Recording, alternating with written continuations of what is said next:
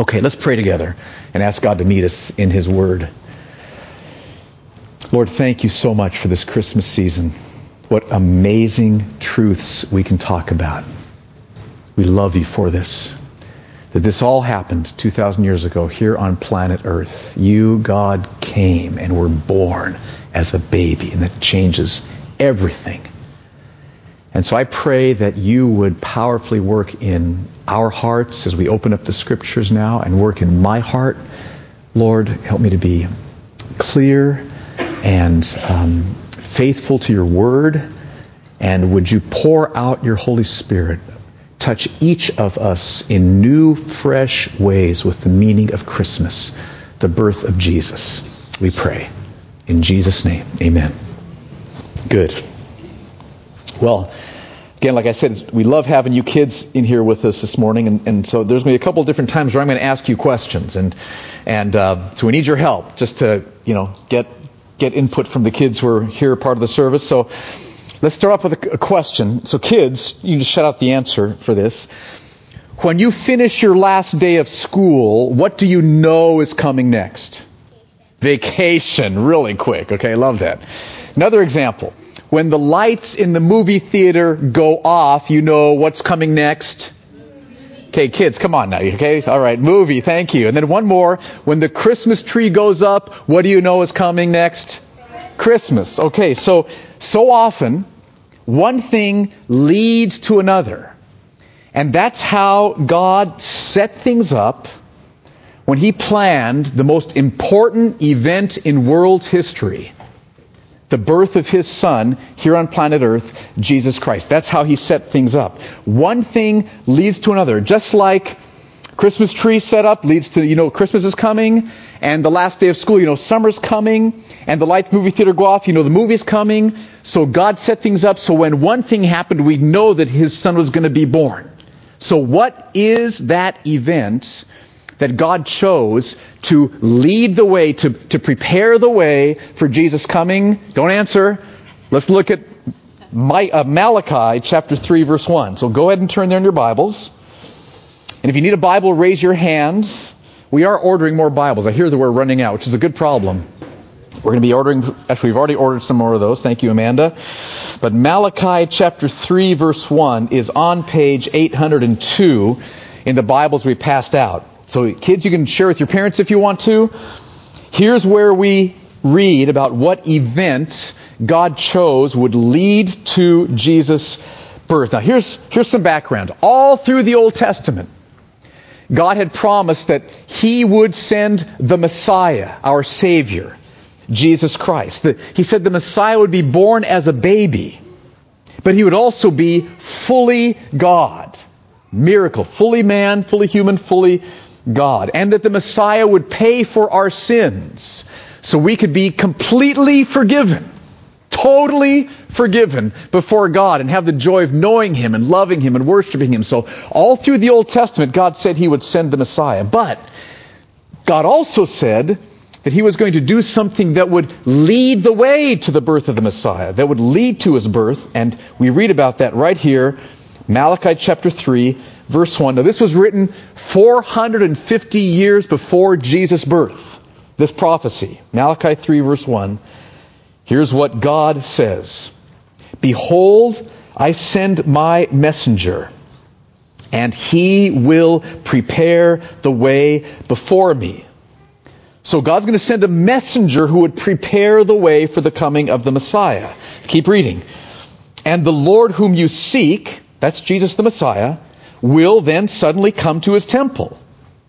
And the messenger of the covenant in whom you delight, again, Jesus the Messiah, behold, he is coming. So one thing leads to another. God sends his messenger who would prepare the way for the coming of the Messiah. And we can read more in the Old Testament about who is this messenger? What do we know about this messenger? Two really important things about this messenger. One is he was going to be a prophet like Elijah. And the second thing was he was going to turn Israel back to God.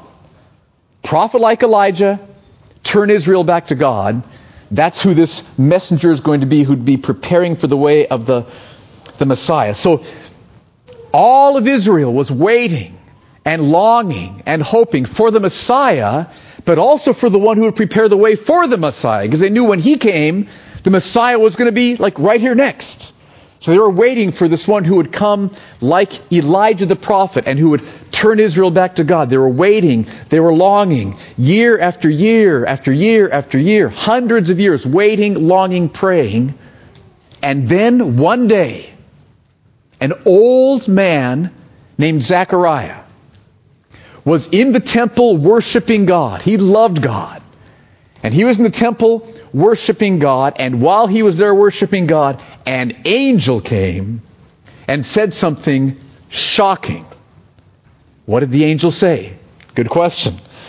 Look at Luke chapter 1, verse 13. So that's way back to the right, page 855. What did the angel tell this man named Zechariah, this old man who loved God in the temple worshiping God? Angel came. What did the angel say to him? Now, Two things you need to know about, about Zechariah. First of all, Zechariah and, Elizabeth, his wife, had not been able to have any children. So they were very old. Okay, they were past the time when moms and dads can have babies. Okay, they were way past that age. But Zechariah had kept praying, "Give us a baby." We pray for a baby. I know we're old. You did something amazing for Abraham and Sarah a long time ago in the Bible. Give us a baby.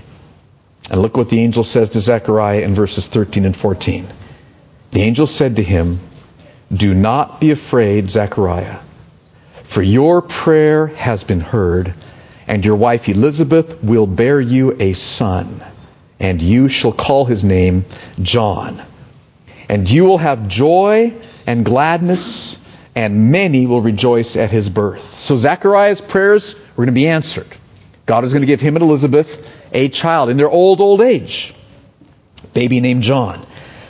But I remember, at the same time, all of God's people were waiting for this messenger who would be a prophet like Elijah and who would turn Israel's hearts back to God. So listen to this next thing that the angel says in verse 16. And he, Zechariah, this, this baby can be born to you and Elizabeth, named John, he will turn many of the children of Israel to the Lord their God. And he will go before him in the spirit and power of Elijah to turn the hearts of the fathers to the children and the disobedient to the wisdom of the just to make ready for the Lord a people prepared. So Zechariah is hearing this thinking, not only are we going to have a baby in our old age, our baby is going to be the messenger who God had said would prepare people for the coming of the Messiah. That's who this baby is going to be. Now, at first, Zechariah did not believe the angel. He should have believed the angel, but he didn't believe the angel. And so the angel wanted to show Zechariah that Zechariah could believe the angel. And so the angel said, Because you're not believing, you're not going to be able to talk from now until this baby is born so that you can see that I'm here with God's power speaking God's truth. And so then maybe Zechariah like tried to say something and he wasn't able to. Okay? So he knew this angel has God's power. And so this angel is speaking God's truth. And so at that point, Zechariah believed. But he still wasn't able to talk. But hang on, we'll get to that. So, one thing leads to another. Okay, in the Old Testament, God had said, I'm going to send a messenger like Elijah who will turn Israel's hearts back to God, and then will come the Messiah. So now an angel has come and has told Zechariah, You will give birth to this messenger. Okay? And then, six months later, that same angel goes to a young girl named Mary. And look at what he said to Mary. What did the angel tell Mary? a little bit of background about Mary, too, so you understand how she would have felt about what he, the angel, was telling her. Mary was not married, and so she couldn't get pregnant, okay? And Mary was a Jewish girl, young Jewish girl, who loved God and loved the Old Testament scriptures. And so she would have known what the Old Testament said about the coming Messiah. She would have known that the Messiah was going to be born as a baby boy. She would have also known that the Messiah would be God's son. So not only a, a, human baby boy, but also fully God, God's son. So baby boy, God's son. She would have also known that this baby was going to be born in the line of David. He was going to be a king in the line of David. That's who this Messiah was going to be. And then fourth, that his kingdom would have no end. All these were prophecies given in the Old Testament hundreds of years before Jesus. So this is what Mary is thinking. She, she's, she's not married. She's, she's not going to get pregnant. And she knows the Messiah is going to come born as a baby, Son of God, fully God, in the line of David, a king. His kingdom will never end. And so look at what the angel says to Mary, starting in verse 30, and think of how she would have felt when the angel says these things. The angel said to her, Do not be afraid, Mary, for you have found favor with God. And behold, you will conceive in your womb and bear a son and you shall call his name Jesus. He will be great and will be called the Son of the Most High. And the Lord God will give to him the throne of his father David. And he will reign over the house of Jacob forever, and of his kingdom there will be no end. So Mary knew God's going to work a miracle. Okay? She's going to have a baby, all right, by God's power alone, miracle, and this baby is going to be the Messiah. Okay, born as a baby boy, the Son of God, a king in the line of David, whose kingdom will never end. I'm going to have a baby by God's power alone, and this baby is going to be the Messiah. Okay, so the Old Testament had said that the messenger would lead to the Messiah, okay, an angel had gone to Zechariah and said, Your wife is going to give birth to the messenger. All right. So what did God do next? Look at verse 57. Now the time came for Elizabeth to give birth, and she bore a son. Remember, who is Elizabeth's baby going to be? John the Baptist, right? The messenger, okay? Verse 58, and her neighbors and relatives heard that the Lord had shown great mercy to her, and they rejoiced with her. And on the eighth day they came to circumcise the child, and they would have called him Zechariah after his father, but his mother answered, No, he shall be called John. That's what the angel had said. And they said to her, None of your relatives is called by this name. And they made signs to his father, inquiring what he wanted him to be called. And he, Zechariah, asked for a writing tablet, because he couldn't talk, remember? And so he wrote, His name is John. Right? And they all wondered. And immediately his mouth was opened, and his tongue loosed, and he spoke blessing God. So he hadn't talked for nine months. Okay? And this moment when he shows that he is believing God because he says, yes, his name should be John. That's what the angel said. I believe what the angel said. Boom, he's talking now. Verse 65, and fear came on all their neighbors. And all these things were talked about through all the hill country of Judea. And all who heard them laid them up in their hearts, saying, What then will this child be? For the hand of the Lord was with him. So Elizabeth gave birth to the messenger, John the Baptist, who is going to prepare the way for the Messiah. Now, Christmas Eve, we're going to go ahead and move into the passage and see about the birth of Jesus. But the rest of this passage for us today is to explain what does the birth of John the Baptist mean? What does the birth of this messenger mean? And Zechariah explains, starting in verse 67, what does the birth of John the Baptist mean? Verse 67 His father Zechariah was filled with the Holy Spirit and prophesied, saying, Blessed be the Lord God of Israel, for he has visited and redeemed his people and has raised up a horn of salvation for us. That's a name for Jesus. That's what he's calling Jesus. He's a horn of salvation in the house of his servant David, as he spoke by the mouth of his holy prophets from of old. So Zechariah says the birth of John, John the Baptist, means God is going to send the Messiah Jesus. Jesus is, is on his way. He's just about here. And notice he says that Jesus is a horn of salvation, thinking of, of animals with horns. Okay? Now, kids, what are some animals that have horns? Let's just kind of get a picture of what we're talking about here. What kind of animal? What was that? Goats. What else? Water buffalo. What else? Ox. Okay, what else? Bulls. Anything else? Deer. Moose. Okay, reindeer. All right. Okay, so, and animals' horns are strong. That's the point, right?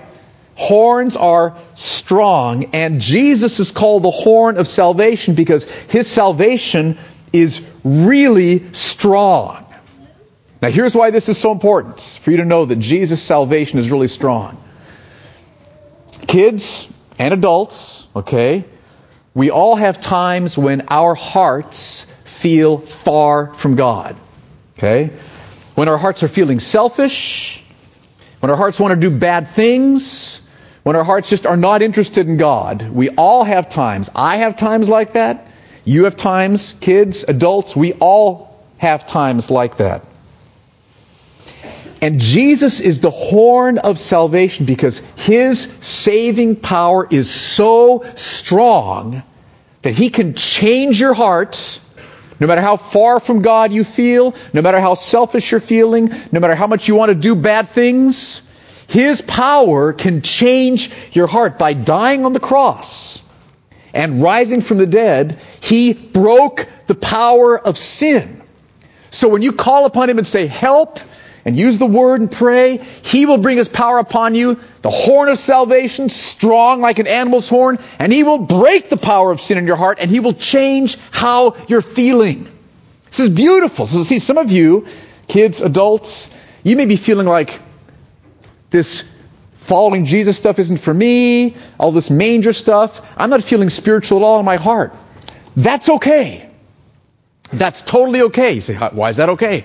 It's because when you turn, it's, this morning you will turn and say, Jesus, change my heart. Help me. I want to love you. I want to, to love God. I want to follow you and worship you and have you be my joy.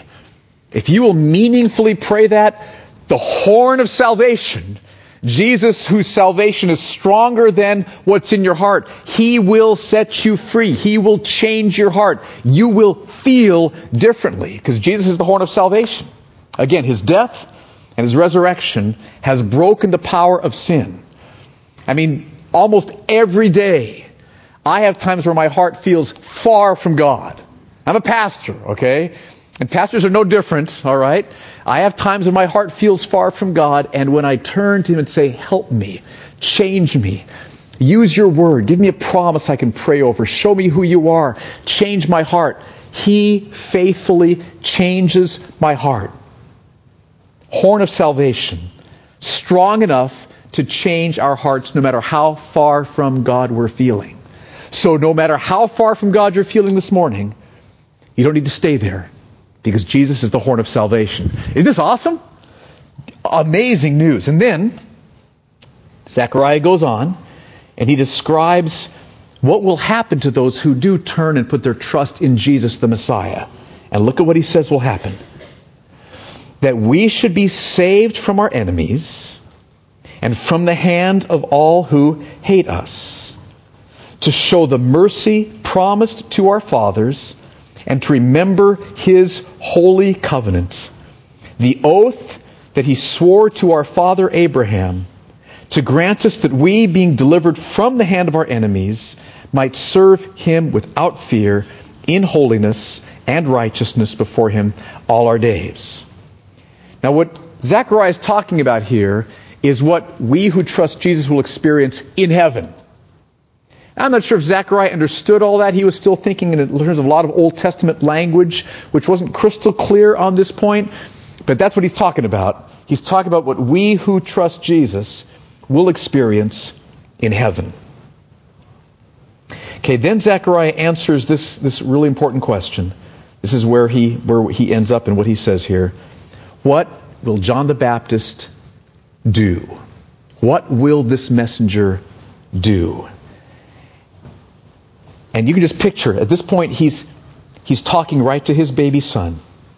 Verse 76 And you, child, will be called the prophet of the Most High. For you will go before the Lord to prepare his ways, to give knowledge of salvation to his people in the forgiveness of their sins, because of the tender mercy of our God. Don't you love that phrase? Because of the tender mercy of our God, whereby the sunrise shall visit us from on high to give light to those who sit in darkness and in the shadow of death, to guide our feet into the way of peace. Okay, so John the Baptist is going to be a prophet sent from God to prepare the way for the Messiah. And the way he would prepare people is by preaching. It's be preaching. And he's going to preach and tell people that because of the Messiah, their sins can be forgiven so they can come to God, not fear punishment from God anymore, but come and have the joy of knowing God. So, so John the Baptist, the messenger, is going to be preaching all these things. And to explain Zach, uh, John the Baptist's message, Zechariah uses three important words, which I want to make sure you kids all get, because you can quiz your parents about them during lunch today, okay? Three important words. Darkness, mercy, and sunrise. Okay, darkness, mercy, and sunrise. So kids, what's the first word? Darkness. What's the second word? Mercy. And the third word? Sunrise. Okay, we'll get them. Darkness, mercy, and sunrise. So let's start with darkness. What what's he talking about with darkness? To give light to those who sit in darkness. Here's what's happened. We've all turned our backs on God. We've all turned away from Him and, and thought other things are going to make us happier than knowing God. We've all done that, okay? Every single one of us. And that's what the Bible calls sin. And God is perfectly good, righteous, holy, and He cannot have relationship with sin. So because of our sin, God separates from us. So we are left without God. God moves out of our lives because of our sin. And when your life doesn't have God, it's like you are in darkness. Okay? Pitch darkness, gloomy darkness, sad darkness, scary darkness. Life without God is like life in scary, gloomy, sad darkness. What was the second word? Mercy. But God has mercy. What is mercy? Mercy means wanting to do something really, really good for people who do not deserve it at all. That's mercy. Wanting to do something really special, really good for someone who is not at all deserving. And so when God looks at us, we've turned our backs on Him. He's holy. He's had to move away from our lives. We're left in scary darkness, sad darkness, gloomy darkness. But when He looks at us, He feels mercy. Tender mercy. I love that phrase. God looks at you and He feels tender mercy, loving mercy, kind mercy. Isn't God wonderful? That we've turned our backs on Him and He, he looks at us with tender, loving, kind mercy. And because of His tender mercy, what was the third word? Sunrise. Okay? Remember, darkness, mercy, sunrise. Because of His tender mercy, He brings the sunrise to us. Now here's a question. How many of you, kids, have ever been awake so early in the morning that it's still pitch dark outside and you stayed awake to watch the sun come up. Okay, a few of you have. Okay, so, so it all starts off pitch dark, and then you see the sun just start to come up. And slowly it's like it gets a little lighter, and a little lighter, and a little lighter until you've gone from pitch dark to blazing light, right? The sun has risen, and there it is, okay? Jesus is like the sunrise coming up on people who have been in scary darkness, gloomy darkness, sad darkness, shining light, taking all the darkness away. Now, this is the point of the Christmas story. This is what Christmas is all about. And we give presents and receive presents as a picture of this amazing gift that God has given to us because of His tender mercy. This morning, some of you are in darkness. Okay? You've turned your backs on God. You've thought something else is going to make me happier than God.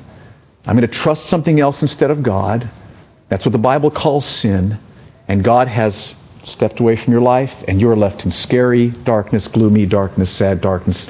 Some of you this morning are still in darkness. Kids, some of you, adults, some of you, you're still in darkness. But God has mercy, tender mercy, loving mercy. He's looking at you right now with mercy. Mercy, love, tender mercy. And He sent Jesus, the Messiah, born on this earth 2,000 years ago, really born on this earth. And he sent his son, Jesus the Messiah, whose death on the cross would pay for your sin. He would be punished in our place so that we could be completely forgiven. And when you then turn to Jesus and you say, I want to trust you, I'm going to turn from whatever else I was trusting to make me happy, I'm going to trust you to save me, to forgive me, to change me, to guide me, to fill me. The moment you turn to Jesus and put your trust in Him, He will come into your life like the sun rising upon a dark world. And the, the darkness will be gone, and His light will shine, and you will know Him. So, see, that's the point of Christmas darkness, mercy. What's the third one? Sunrise. Okay, kids, what's the first one? Darkness. Okay, what's the second one? Mercy. And what's the third one? Sunrise. Okay, darkness because we've all turned our backs on God. He's moved out of our life. We deserve his punishment, but he has looked upon us. Second word is with mercy. And so he sent Jesus, who would be punished in our place so we could be forgiven for our sin. And then when we trust Him, He rises upon our lives. He enters our lives like sunrise shining into a dark world. He will rise and shine His light into your dark heart, and you'll be forgiven. You'll be changed. You'll be saved. You'll be happy because you know His love for you. That's what Christmas is all about. That's the Christmas story. Now, here's what I want to encourage you. I mean, you, you're here, you're hearing this Christmas story, you've been talking to the kids.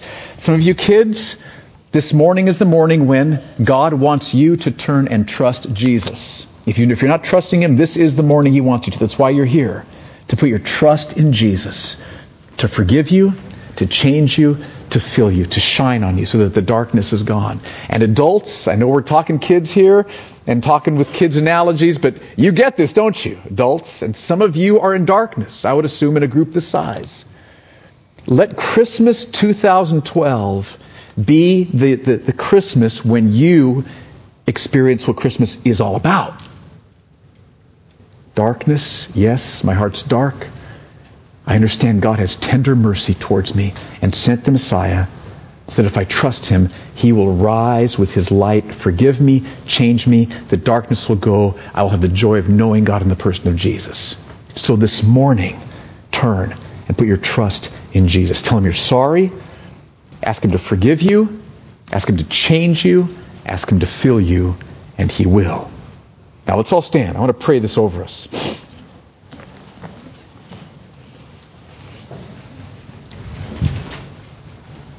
especially want to want to be praying and, and, and, and have you, if you've never put your trust in Jesus Christ, if you're just a kid, not just a kid, if you're a kid, we're glad you're here. If you're an adult, in between.